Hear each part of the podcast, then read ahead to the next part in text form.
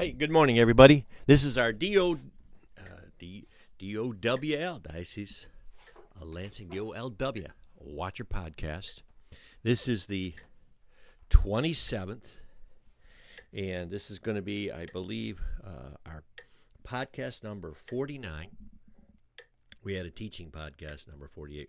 So the last, we're picking up from 47. So I'm going to pour me a cup of coffee, going to make me a cup of coffee. We're working uh, on the model of uh, some of the Catholics that we admire, which is a little bit before work in the morning. We do a little bit after the work or on our lunch hour. So this is bits and pieces. And uh, I simply want to, uh, as a watcher community, we're learning. And uh, we have about four or five. So the one, some of them are DOLW, some of them are DOWL, uh, uh, diocese. So I not too into worrying about that. But I want to let you know anybody can do this. We're following the little flower in the ordinary effort.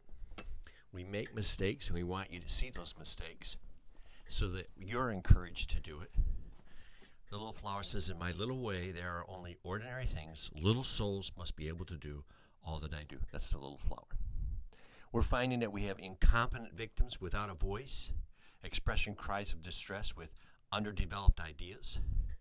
I call that Carmel Teresa Davison. But night uh, was it 2021? So we're quoting one of our other individuals, and we have uh, a man that's out for. He's a cardinal, Cardinal Stefan Wyszyński of Poland. He's up for canonization. His prison diary reads, "I was of the opinion that the modern world needed another kind of martyrdom, the martyrdom of work, not of blood." So that's what we do. Just simple write letters, simply talk and uh, we encourage you to do so. And uh, don't be concerned about responses. Okay, uh, I'll develop that later on. As be more concerned about witnessing. Get get get the witness out there. That's what Solzhenitsyn did, and that's what uh, our uh, beloved author here, Randy Engels, did. Just get the witness out there, and uh, that's important.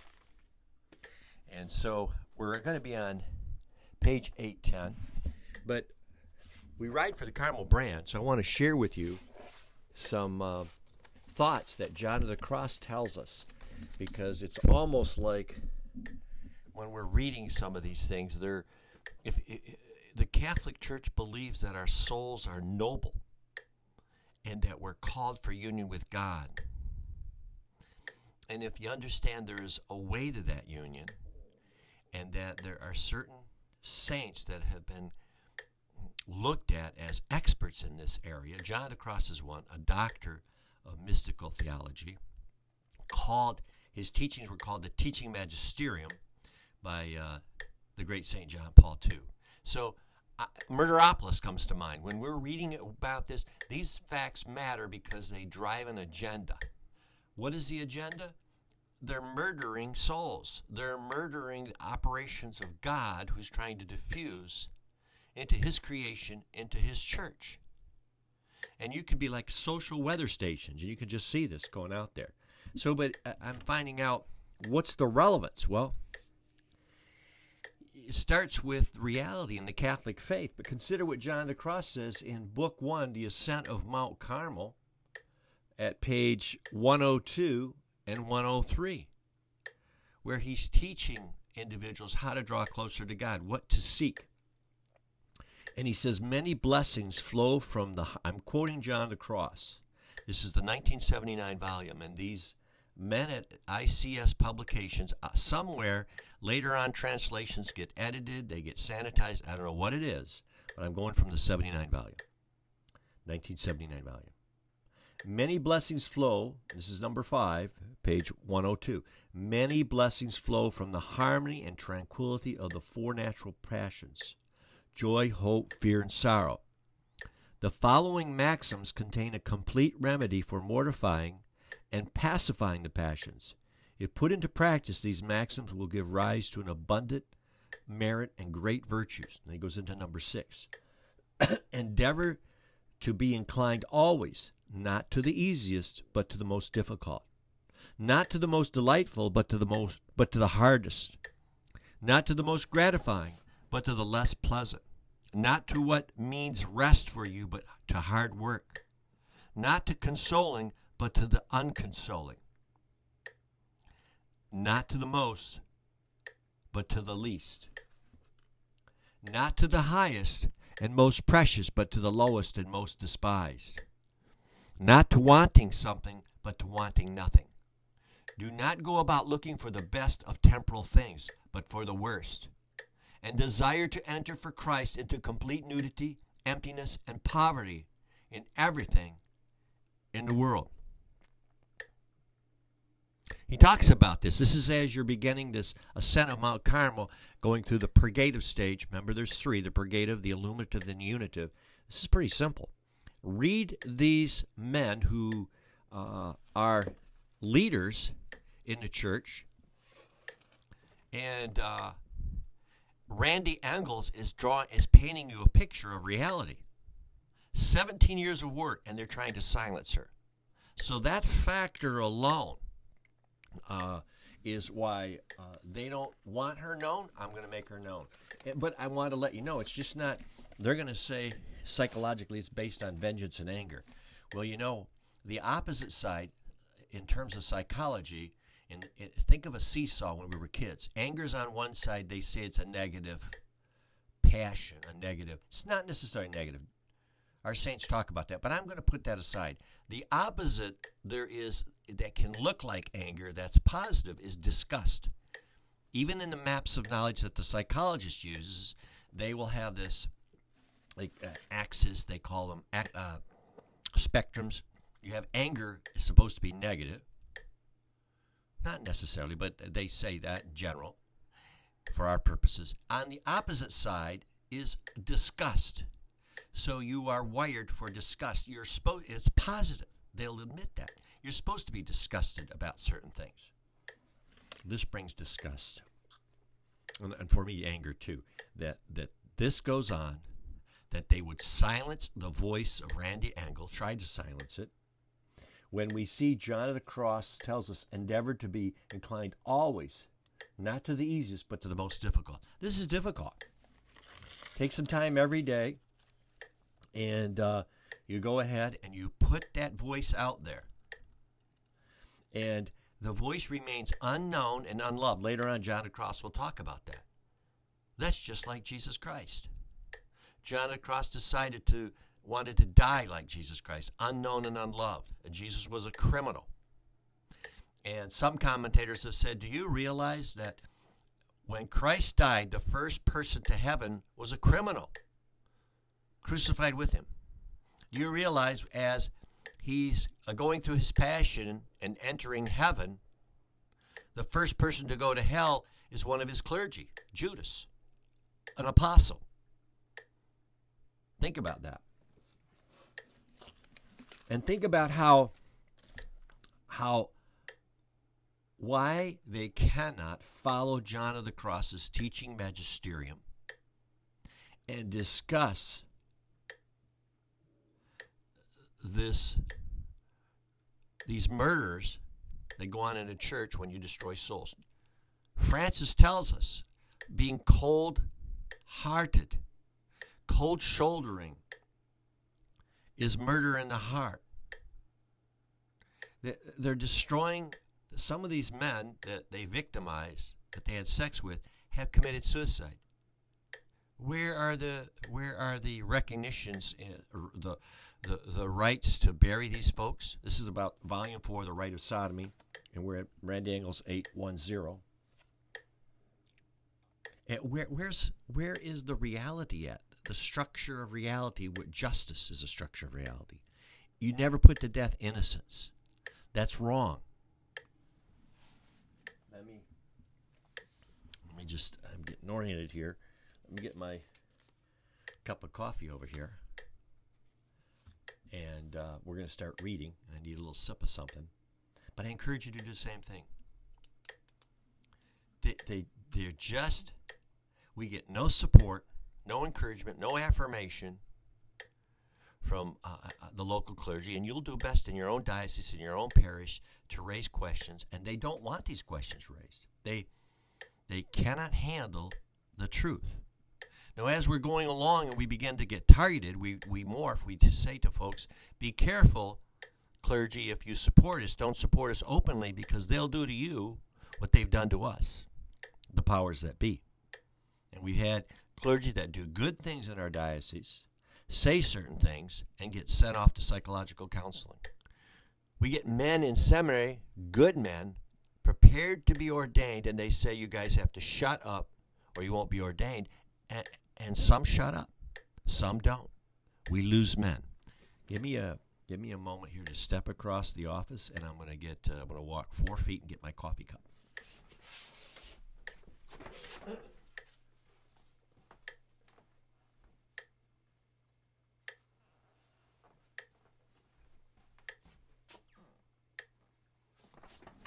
I mean, you should know before they did the podcast, I do pray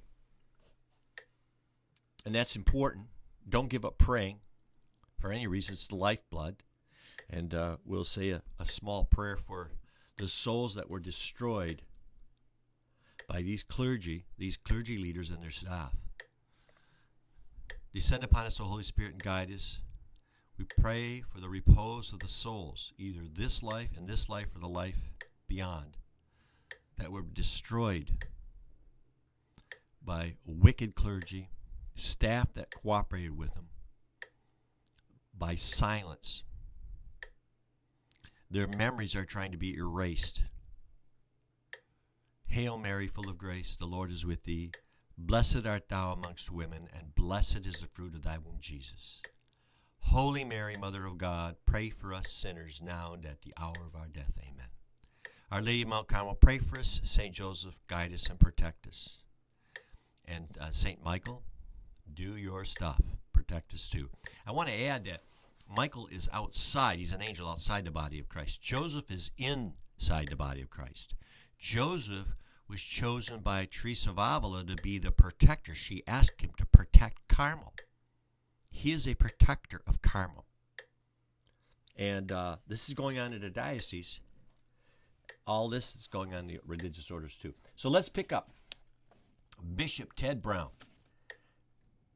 Tod Brown.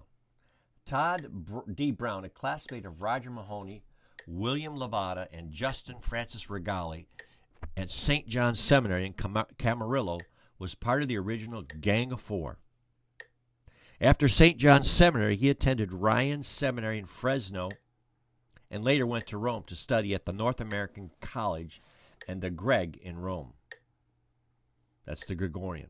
He was ordained to the priesthood on May 1, 1963, for the Diocese of Monterey and immediately began his career at the Chancery, where he served on a number of key posts, including Chancellor and Vice Vicar General. Three years after Archbishop Mahony was installed in Los Angeles, Brown was ordained Bishop of Boise, Idaho, by Archbishop William Levada. When the Diocese of Orange, California opened up in the fall of 1998, with the retirement of Bishop Norman McFarland, Mahony secured the diocese for his longtime friend. Since Brown was installed as the third Bishop of Orange, the diocese has become more or less an extension of Cardinal Mahony's clerical empire. The Diocese of Orange exhibits the same pro homosexual pederast pathologies that dominate the Diocese of Los Angeles. San Francisco, Santa Rosa, and most, if not all, Roman Catholic dioceses in California. While he was Bishop of Boise in the fall state election of 1994, Brown opposed ballot measure Proposition 1, which prohibited the inclusion of specifically homosexual protection acts into Idaho law. Brown said he was against Proposition 1 because it would contribute to attitudes of intolerance and hostility in Idaho directed at homosexual citizens and was potentially discriminatory. In February 2000, I'm going to mark that because I'm going to use that in our grievances. Uh, just a minute. And uh, because they have us drink from this cup, and I want to give them the cup back. We have grievances going on in the Watcher group. And, uh, uh and, uh, there's lots that our local clergy do. Ask Teresa about this. Uh, ha, has your clergy, your bishop, ever contributed to an attitude of intolerance and hostility uh, you know, directed at homosexual citizens who are not clergy or non homosexual citizens and was potentially discriminatory? We think so. They've cut off food from the hungry in Flint and never replaced it. They, they've taken Teresa and her hubby out of that ministry, and me too. Never replaced it. So I'm going to put a G1 to mark this. So bear with me. We're not ready for uh, prime time here, but this is real live. You're seeing how this grows and uh, how we pet up attitudes of intolerance. They're hypocrites. And so to honor her, Miss Randy Engels, we take this and we try to keep it alive. We, we, apply it in our life. Okay, well, this is why they support evil for this basis, and now you don't want to support good on the same basis? Make that claim to your parishioners. Well, they never confront that. They're never confronted with that fact, so they, they bypass it. And um, they don't know what to do. The reason they got to get rid of you guys is because Randy Engels says earlier in the area of this book that in 1961 the Vatican told him, don't ordain men who are weak, who are marginal men. Well, these men that have been ordained, and they, and they said, don't go for quantity, go for quality. Well, they don't know how to respond. That's why they, they just get rid of you. They do a Franciscan murder or they nest in the community. They cannot stand commerce and intellectual ideas. Commerce and intellectual ideas is to say, wait a minute, what you're doing is against church law. They almost give you the, the middle finger. What you're doing is against common sense. It's wrong. They just ignore you because you don't have power and you don't have money. So if you don't have power and money, that's the coin of the realm. We want to rub it in their face. We want to remind them about that. You guys, this is your this is what you've decided and now you're whining because 20% of the people have left the Catholic faith, 80% of the people have left. Big surprise to us. We knew that. You know, we knew that. Truth attracts sin, disease is disgusting. And that's what we're talking about a disease in the Catholic Church. in February 2000, during California's heated debate, now remember, think about what we said earlier in the tape about what John of the Cross says you're supposed to be doing the way and the life to perfection. You know, what if people listen to Jesus Christ and actually transform and become saints? They're brides. Do you think the bride of Christ, a lay person, and the most important thing is to become holy, not to be a bishop. Do you think one of these holy people who are brides of God, who God has married, they're happy with this stuff? I don't think so. In February 2000, during California's heated debate on Proposition 22 that banned homosexual marriage, Brown publicized two articles on the measure by Father Gerald D. Coleman, rector of St. Patrick's Seminary in Menlo Park, San Francisco. Although Coleman said he supported Proposition 22, he nevertheless argued some homosexual persons have shown that it is possible to enter into long term, committed, and loving relationships, sometimes referred to as domestic partnerships. On the subject of criminal pederasty, Coleman said, psychosexual education and open dialogue are among the best ways to prevent inappropriate sexual behavior. This is an interesting comment at St. Patrick's Seminary as the reputation this is an interesting comment, as St. Patrick's Seminary has the reputation of being another pink palace. My response to that through John the Cross was so what? You guys are to have love and appetites on God alone, not anything else. God is to fulfill your your desire. The, the, the tranquility, the four mm, uh, natural passions joy, hope, fear, and sorrow. You're to take joy only in God, not in a sexual partner, male or female. You're to you're to you're to hope only in the union with God. You're to fear the loss of God and fear, and sorrow in the loss of God. Uh, take sorrow in the loss of God. Sorrow is fear the loss of God. Fears, fear is directed towards the future. Sorrow is the present. So you've lost something. Where is that on these, the radar screen? These are men who, by their promises, by their job description, have said, I'm leaving behind all to serve God as a priest of God. You know, that, that means something. Now, and and they have gone con look, they've cheated on God and they sure as hell will cheat on you. And how do they cheat? Probably taking money, probably, uh, uh, well, what did the Cardinals say? Uh, Vigano and Cardinal. Um, let me look over here. Mueller say they destroy community and they destroy Catholic doctrine. They're robbing the people of community and doctrine. And that's what we've experienced. We've experienced a robbing. Ask Teresa. We've experienced a, a stealing of Catholic community and a stealing of Catholic doctrine. And so what do we do? We go up and we, we appeal that. You think there's a capacity in the church uh, at the at the diocesan level or at the dicastery of laity, family, and life? We haven't seen it. We're testing it. We're probing it like a physician to see do they have any capacity to respond to either preventing the death of innocence or uh, reviving, bringing back uh, after innocence has been died, killed, murdered. Innocence dies. Bringing it back to life, they can't. They're they're silent. They lack that capacity. Hell, our bishop has outsourced his police power to the state. It says call nine one one.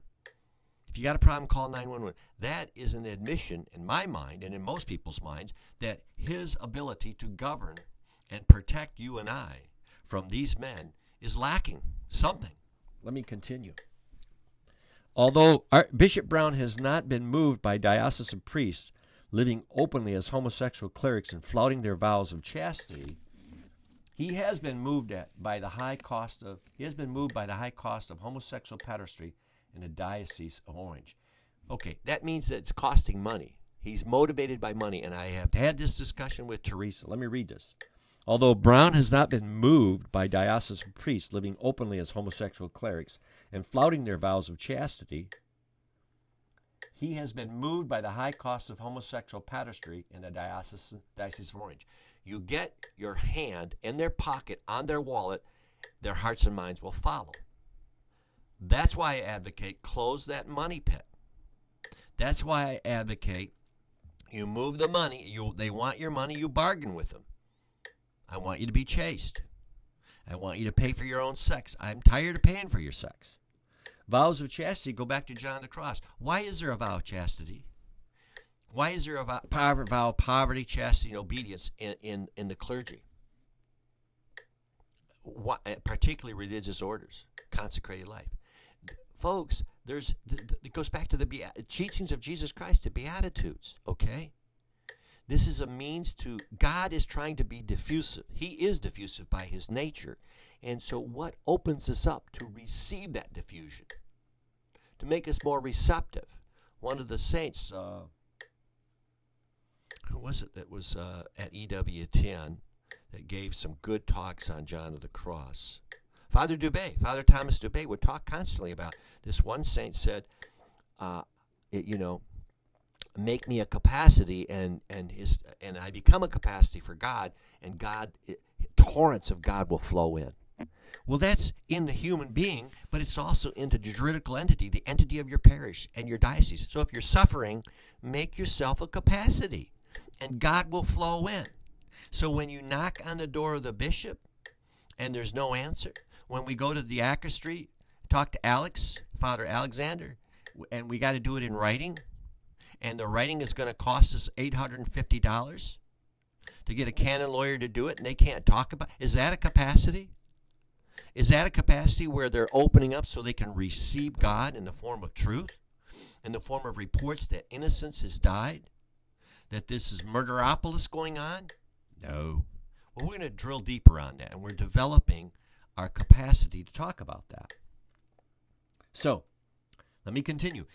In August 2001, Cardinal Mahony and Bishop Brown agreed to pay three, five, uh, 5.2 million to settle a sex abuse lawsuit against Monsignor Michael Harris, the former principal of Santa Margarita, Margarita Catholic High School from 1987 to 1994. Harris, dubbed Mr. Hollywood, because of his good looks, is alleged to have molested at least five teenage boys who came to him for spiritual counseling. Harris was removed from the active priesthood in 1994 and was laicized in 2001. 5.2 million. What we're going to try to advocate for, we got to develop this, and you pray about this, is uh, we'd like to approach people who have these million dollar settlements. Oftentimes, they, they don't want all the money, they want compensation. Their lawyer gets paid, gets a third of what they get in most circumstances. Maybe more or less, depends, plus their costs. What we'd like to say is, hey, do you need all that 5.2 million? Why don't, when you bargain for a settlement, we're going to create a Catholic marketplace and we're going to say you can go to it, and if you want change, these are the people that want change. And this is the change they want in their parish. In our own parish, holyredeemerburton.org, here in Michigan, we like the crucifix, the cross, the large one that we put, we laid it, put in the front of the church, they removed and put it in the back. We want it returned. So if some guys has a lawsuit for $5 million against Cardinal Mahony and Bishop Brown, I think they're heavyweights in the church, and you've got them in the crosshairs, and you're going to negotiate a settlement with them. Think about the Catholic marketplace. Think about some of the good things you can do to restore, to disturb and distract the homosexual lobby from their uh, sexual orientation to the orientation of God to try to rebuild the doctrine and community they've destroyed. Okay, think about that. I just ask you to think about that. Uh, I'd like to get the Rite of Sodomy in every parish. You know, they have. Last I knew, this is information 20 years old, but our people, our priests, had a budget of $800 that they could use on library expenses for their own purposes to educate them. And uh, they're not going to, a lot of this they're not going to do unless it's imposed upon them. And there's ways. These lawyers are creative. You go to your lawyer and you've got a million dollar lawsuit. You say, let's go to the Catholic. I got to put a website up, give you these ideas, but this is a pot boiling on the back burner. I'll give you these ideas. The Rite of Sodomy, Homosexuality in the Roman Catholic Church, Volume 4. Say, listen, I think we should have that in every parish of our diocese. Or better yet, it be taught as a course particularly why she's still alive, Randy Engel. Mandatory course, a survey course on corruption in the Catholic Church, and this can be the course book. Make it the course book. You can negotiate. Look, if these guys are looking at millions of dollars and they can save a little bit, and they can avoid prison, and they can plea bargain, and you can negotiate with them, think about that. Think about your options. You know? So let me continue. On December the 3rd, 2004, Bishop Brown announced that the Diocese of Orange had reached an undisclosed settlement with 87 plaintiffs who had been sexually abused by 30 diocesan priests and about a dozen church employees. The amount is believed to exceed 85 million record payment by an American diocese. Now, there's a lot of good that can come of that. And so they've got uh, you've got 87 plaintiffs and they think it was 85 million. Think about what you could do if if you could say when you're negotiating that 85 million, say, listen, maybe we need only 80 million, and uh, and we will give you, uh, or they also when they're when these clergy ask for what they call non-disclosure agreements, you ask the lawyers, they have to pay for them. So they're going to settle for 100 million uh, uh 80, 85 million. But if you want non-disclosure, you want us not to talk about it, we want more. Negotiate. Use your voice to get out there and say, "Hey, we'll give you a discount. What do you give us if we reduce the demand for five million?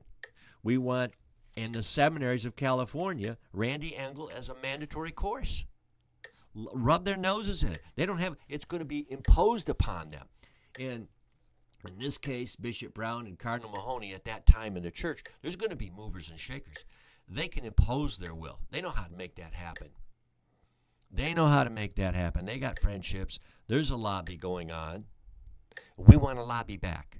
We, as laity, want to lobby back and say, listen, you have destroyed community, you have destroyed Catholic doctrine, and you've destroyed lives. So you're paying a penalty for the destroyed lives of these individuals because of your sexual appetites, because you failed to follow John of the Cross's uh, admonitions, his teaching magisterium. You failed to do that. You know what? How about paying for the pain, but also paying to re, uh, acts, take acts to restore community and doctrine. You can do that. Let me have a sip of coffee here.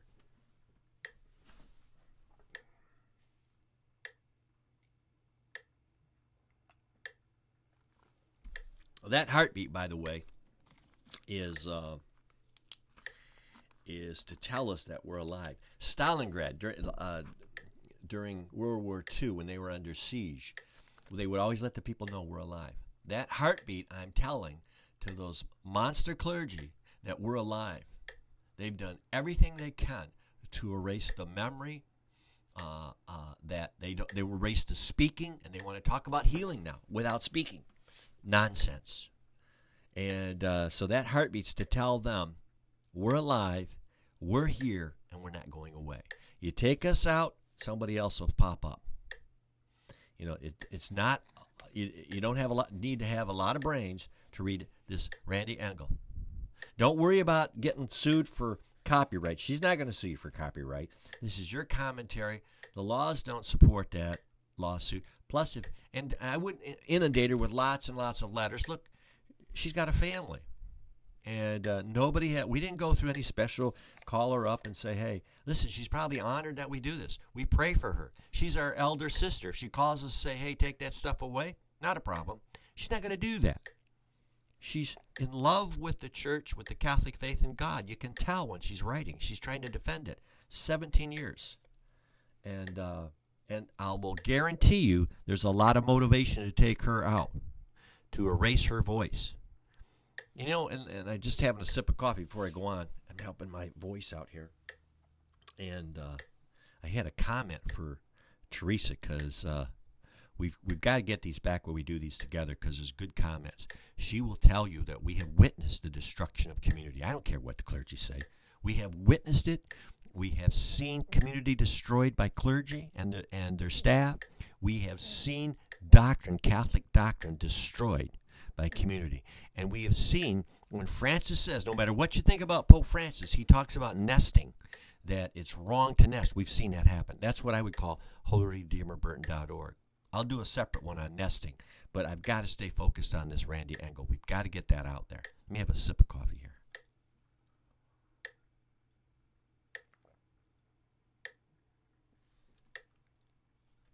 Now, you know, and uh, keep in mind, you can be retired, you can be working. You don't have to have this is they want a war of experts. They want you thinking that you're not an expert. They will handle it and they have uh, labeled Teresa as dumb, stupid. She'll tell you the story. And they've said that uh, stay away from Mike because he's mentally ill. I mean, they'll do whatever they can. They're trying to destroy my character. You know, I work amongst the public and they want to erode that character. And that's my take on that. And they won't invite me to these meetings where they attack me. They won't invite you either. But just onesies and twosies, reading the book you can do that. You can be a voice. And when you start using your voice, what's going to happen is they'll start treating you bad. Remember, they were ordained, and our saints will go. There's lots of saints. There's just so much we can get out there. There's, and I almost feel like I'm a low info Catholic. I am, because they don't t- tell you about the saints teaching that there are certain men who should never be ordained. There are men who are ordained that lo- have lost the divine vocation and there are men who are ordained that are that are monsters. Francis, no matter what you say about Pope Francis, has said priests can be little monsters. You know, so they don't talk about that. That's helpful because if you are being murdered in the sense that Pope Francis calls it, meaning they cold shoulder you, they isolate you from community. While you're isolated, they begin to gossip about you, a whispers campaign. Then, when you want to come back, they withhold you from coming back. They remove you and then they isolate you. They keep you out there. Ice Station Zebra. That's where you're going to be at. And then they act, oh shucks, what's going on here? It's not that they don't know. And then, oh, that guy's just a complainer. That guy's just a, got a, a vendetta, a vengeance. You know, how about how about thinking about it this way? That person is witnessing, witnessing to truth and reality. How about this? You guys have destroyed structures of reality. How about this?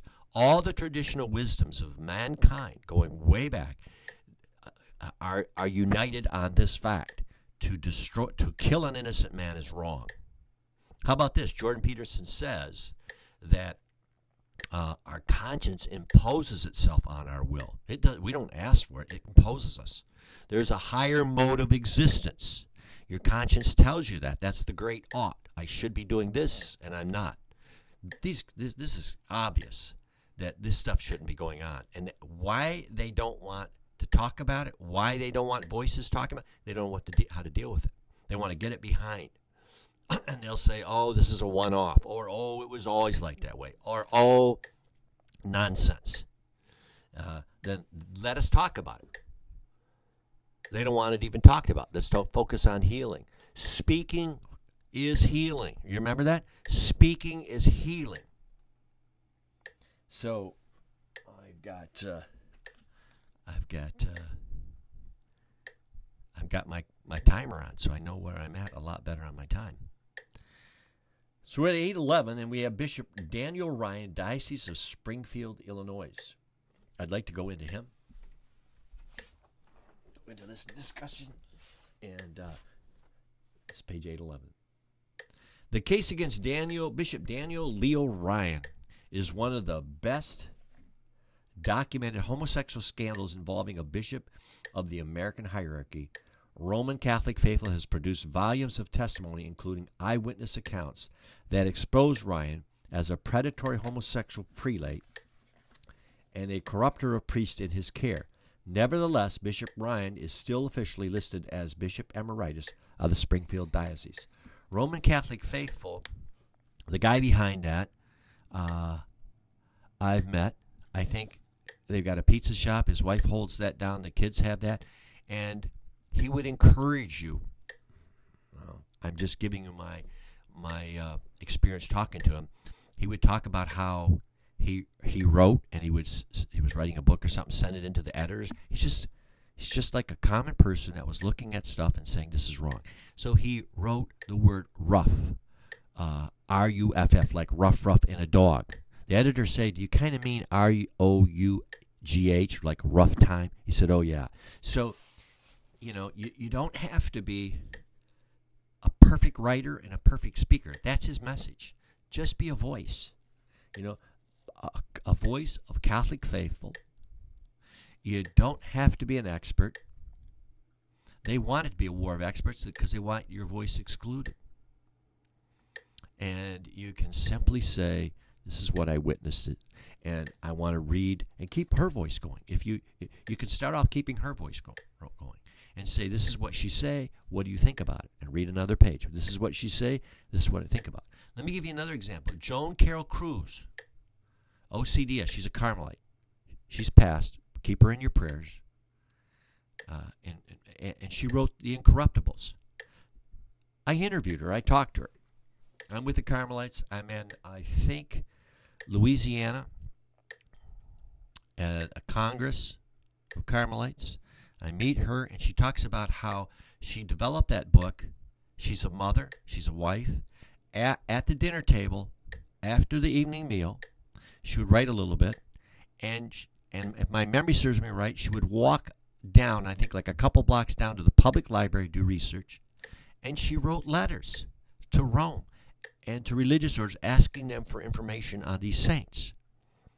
Once she got it compiled, she submitted it in my memory is at least 50 times. It's probably closer to 75, 80. But I'm going to be conservative. 50 times she was rejected. Nobody was interested in her book called The Incorruptibles. Finally, it got picked up by a publisher and it became a bestseller. I bought several copies. The Incorruptibles by Joan Carroll Cruz. Now, don't expect support, is my point. Take baby steps, is my point. You don't have to speak well, is my point. You don't have to be able to write well and spell well, is my point. You can staff your weaknesses. That's what the Roman Catholic faithful guy is saying. You can staff your weaknesses. And, and, and uh, you can get a speller. I work with uh, aging individuals, and I get asked this question um, What's the best place for me to age? How do I age? Do I go to Florida? These are we're in Michigan. Do I stay in Michigan? Do I? Uh, here's the answer from the literature that I'm familiar with. You age best around your caring environment. Now, if that's in Florida, you can go to Florida. If it's your church, it's your church. If it's your family, if it's Kiwanis, you age best around a caring environment. knowing that if you care about Jesus Christ, if you care about the things of God, you're going to do well because you might misspell, just like this Roman Catholic faithful. I'd mention his name, but his name escapes me. He's done a lot for the church. He's taken a lot of hits. And, you know, look, he's a little rough around the edges, but, you know, hey, he'd find fault with me. So, uh, he may find fault with me or you, but I mean, he's rough around the edges, but we come together. And you don't have to spell and you have to care. And I, I, I think he cares. And he tries to do his best. And the opposition, the infection in the church is organized. It is organized. So let me continue. On Mar- this is one of the most best documented homosexual scandals. On March the 19th, 2002, at the Cathedral of St. Raymond of jo- in Joliet, Illinois, on the occasion of the ordination of James E. Fitzgerald as Auxiliary of Joliet, and in the presence of Francis Cardinal George of Chicago and dozens of fellow bishops, the disgraced Ryan acted as a co consecrator with his protector Joseph Imesch, Bishop of Joliet, as principal consecrator. The event was witnessed by 80 deacons, 160 priests, and nearly 30 bishops with the Knights of Columbus Honor Guard, and hundreds of parishioners, ironically, parishioners, period. Ironically, Bishop Imesch's homily included an impromptu prayer for the victims of clerical sex abuse. No incident, it's kind of hypocritical. No incident recounted in this chapter better illustrates the need for a top to bottom house cleaning of Am Church than Ryan's official role at the Fitzgerald ordination. Bishop Ryan's climb up the ecclesiastical ladder is a tribute to the power of homosex in opening doors to the corridors of, of power within Am Church. Let me talk about that. Most of us have uh, homosexuality in our family. None of them or friends or clients or the homeless that we deal with.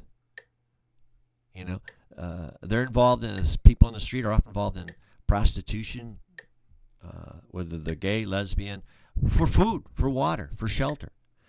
They never ask for the privilege, not one asked for the privilege that the homosexual clergy have asked for.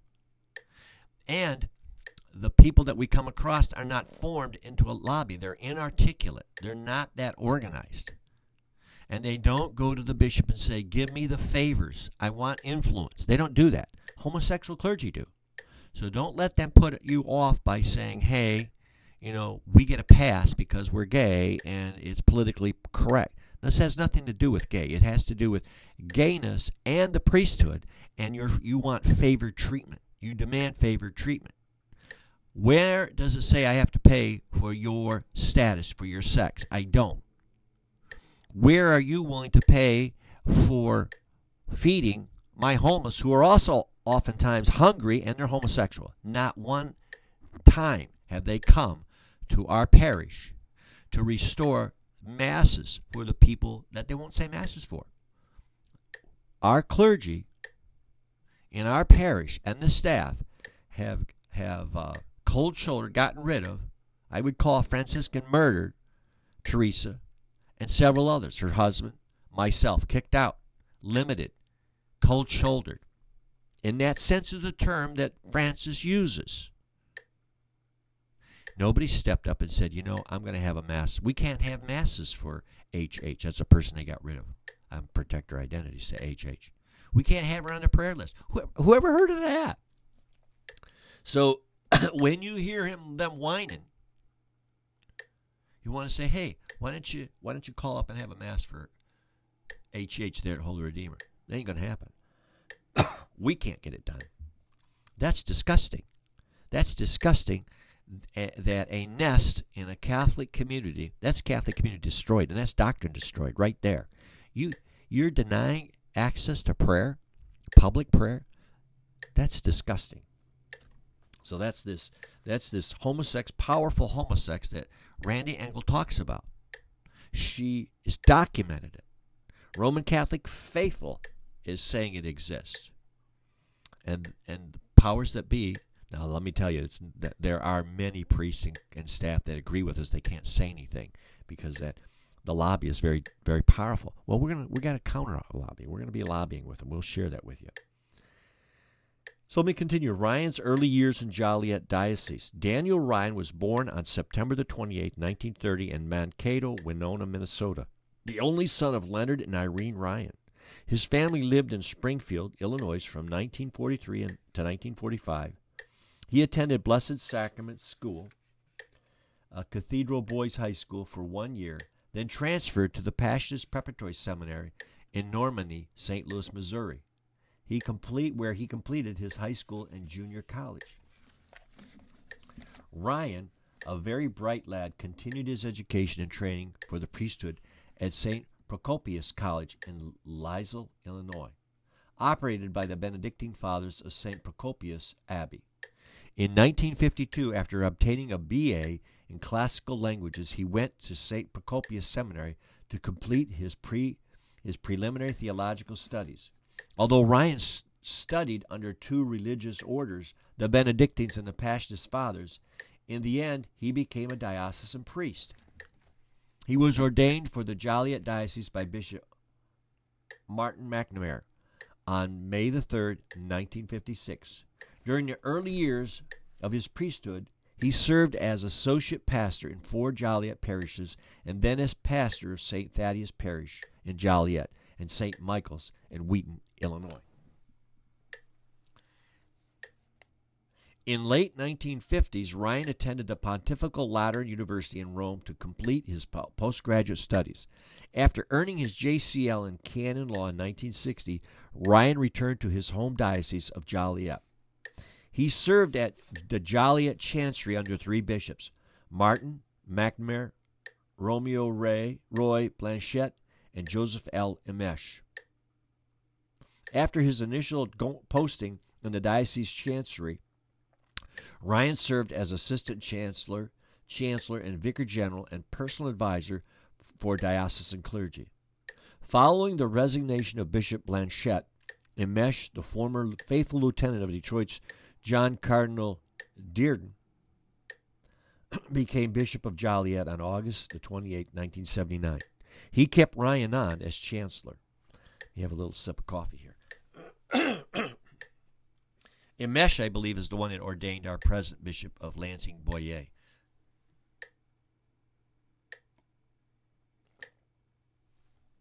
You can Wikipedia your uh, bishops, and you'll see their their lines, their heraldry, who who they replaced, who ordained them. And I'm going by memory, but I think it was Imesch. As as chancellor, part of Ryan's responsibility was to investigate cases of sexual abuse by diocesan priests. Ryan didn't have to look far. Since the early 1970s and continuing through the 1980s, St. Raymond's, the bishop's cathedral, had been turned into a popular hunting ground by homosexual clergy. Now, that's what I witnessed too. They do have hunting grounds. So you got to know that. And if you got children and you're sending them into the church, you know, one of their uh, recruitment is, oh, this is gone, this is gone. Well, it's not gone until we can have a voice to counter that, okay? Don't let them lull you into sleep, and particularly if you are a low info Catholic like me, brought up on only half the information. Those are your children. You should protect them. And one way to protect them is we want a presence when people lobby. We want lobbyists for the bishop, and our bishop has admitted uh, there's a lobby, there's a gay lobby, and he and they need to be respected. The aging homosexual clergy have to be respected. We don't want to offend him. Then, that's my understanding. That's the the bishop's position, or it was. Now maybe he's changed that, but uh, and they will do a lot to avoid uh, being being uh, found out or, or, or, or challenged on that. But I mean, the, the being um, you get a photograph of them with their hand in a cookie jar, that ain't going to happen. But you have circumstances. But in this case, I think the bishop was taped, and uh, the tape is public.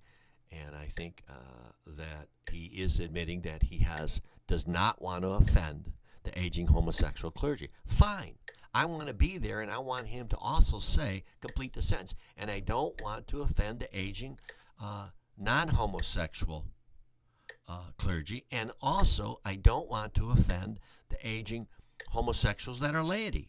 Or I don't want to offend the aging laity. They all have a right to lobby the bishop. So we should register the lobbies. I want to be in that room. I want to be at that table at the lobby. And call me Brother Sharp Elbow. I want a piece of the action. I want to be there to argue for the restoration of community that's been destroyed. I want to be there to argue for the restoration of doctrine that's been destroyed. And I'd like to get some, uh, uh, I'd like to get that crucifix back to the front. I want to get Randy Engel out there. Let me continue. There was Father Richard uh, Ruffalo. This is the 10 minute, we're right about 10 minutes close to the end. And, and uh, there was Father Richard Ruffalo who taught religion at the cathedral school and parish. He was a popular preacher, especially with traditionalist parishioners, and said the Tridentine Mass at Holy Cross Church in Joliet. Unfortunately, Ruffalo also had a secret life as a sophisticated groomer and abuser of teenage boys, some of whom he took out on took on out of state out he took on out of state trips to Las Vegas. He was also a thief, stealing large amounts of money from the collection plate, plate to pay for his various recreational outings. While teaching at St. Raymond's, Ruffalo had the habit of pulling boys out of class and bringing them to the rectory where they had to had access to cigars, beer, and unconsecrated wine. According to Ted Slowik, a staff writer for the Herald News, other priests at St. Raymond's also contributed to the delinquency of minors by providing the schoolboys with alcohol and letting them drive their cars in order to manipulate the young men into sexual relationships. When Ruffalo died, he left a debt of $95,150, mostly credit card debt, and at least two lawsuits for sexual molestation behind him. There was also the equally popular Father Lawrence Mullins, who was a favorite of the Reverend Thomas O'Keefe, the rector and pastor of St. Raymond's from 60, 1969 to 1985. When the morally upright O'Keefe was stricken with cancer and took to living a fairly secluded life on the second floor of the rectory, Mullins and his friends took advantage of his absence to molest boys on the first floor. Mullins, ordained in 1977, kept a stash of homosexual porn at the rectory that he used to stimulate the young boys' sexual curiosity. He used the confessional to call potential victims by questioning male students about masturbation. Among his victims and their classmates, he had a reputation for being that way, and some boys went out of their way to avoid him at all costs. At least five men have come forward to attest that Mullins molested them while they were students at St. Raymond's. They said he would force his hand down their pants and fondle their genitals. In 1983, Bishop Amesh transferred Mullins to another parish.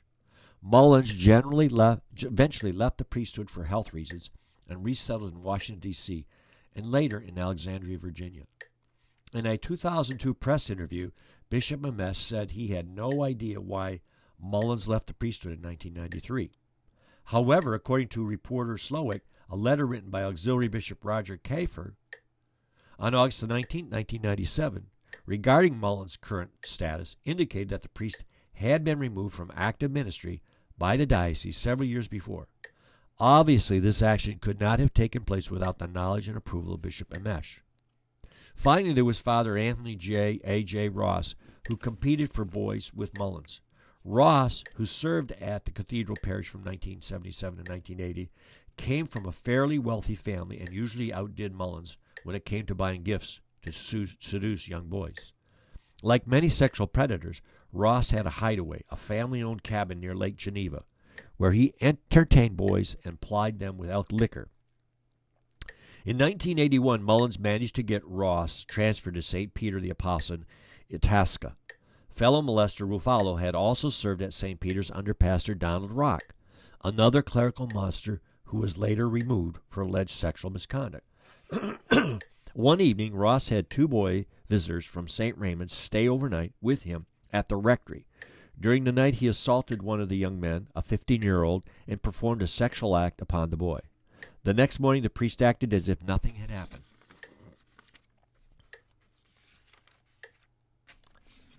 In January 1983, Bishop Amesh ordered Ross into counseling at a house of affirmative affirmation at a house of affirmation affiliate in Montara, Montara, California, where the priest was free to visit the beach and work out at Gold's Gym in San Francisco. After Ross returned to the Joliet Diocese, despite Amesh's and Kiefer's promises to the 15 year old boy's family that the priest would not be permitted to continue parish work, Ross went on to staff three other churches in DuPage County.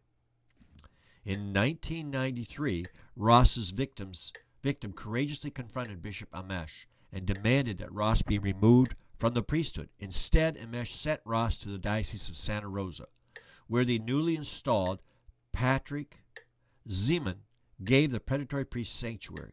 Ziemann, however, was forced to remove Ross from his post as prison chaplain when the priest began to act out again. All three of the above cases involved a liberal cash flow, priests spending an inordinate amount of time with teenage boys and tipsy young boys staggering out of the rectory. Yet no one in authority at St. Raymond's gave the matter a second thought, including Chancellor Ryan, who was soon rewarded for his blinders and loyalty to Bishop Amesh. I'm going to conclude there because Ryan installed as bishop will pick up at 814. And uh, I'm going to, we got uh, a point that I want to make here. Another one, 814. I like the word sanctuary. And I'm going to use that. This is how I pick this up. And uh, they asked me, where do you get these buzzwords? I, I'm not that creative. So I see that in there. So, Therese, I see that in there and I say, wow, sanctuary. Why can't they give sanctuary to evil, to uh, predators? Why can't they give sanctuary to us or to you or to me? Sanctuary for goodness. Where can Bill get sanctuary? Where can these people who are kicked out of these nesting communities get sanctuary? We're like herds of uh, wildebeest flowing around the diocese. So we're learning the language they use. We're learning how to talk speak in this. It's just like a new language. It's it's a uh, it's a linguistic community, and uh, we'll master it. it. Takes a little longer. We're we're we're uh, I guess you'd say from their point of view, we're not professional Catholics. We're not full time Catholics. They are. They get paid for being Catholic. We don't. And uh, so, if you can, I would urge you to get control of the money. You get control of the money, then you can control some of the behaviors. Their hearts and minds will follow. Doesn't mean they'll consent, but at least you stop uh, the production of evil. At least you begin to do what John of the Cross says you endeavor to be inclined always. And we go into that. Let's conclude with that. Um, let me put my markers in. It. I got to put my marker in where we stopped at or I will never know where we stopped at. And uh,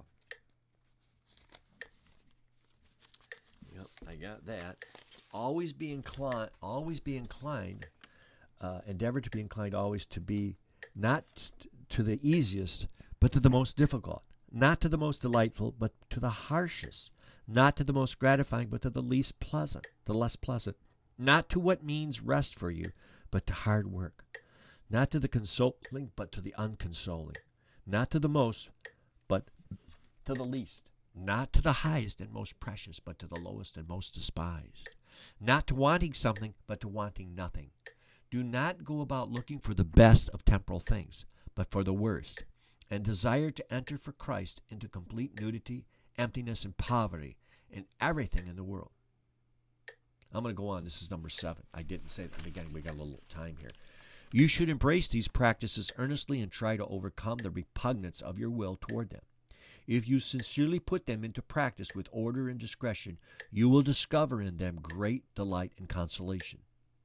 These counsels, number eight, these counsels, if truly carried out, are sufficient for entry into the night of senses. But they give, but that we give abundant enough counsel here is another exercise which teaches the mortification of the concupiscence of the flesh the concupiscence of the eyes, and the pride of life, which, as St. John says, reign in the world and gives rise to all other appetites. That's 1 John 2 16. So we'll we'll pick up there later. So uh, I hope that's helpful. All right, in the name of the Father, Son, and Holy Spirit.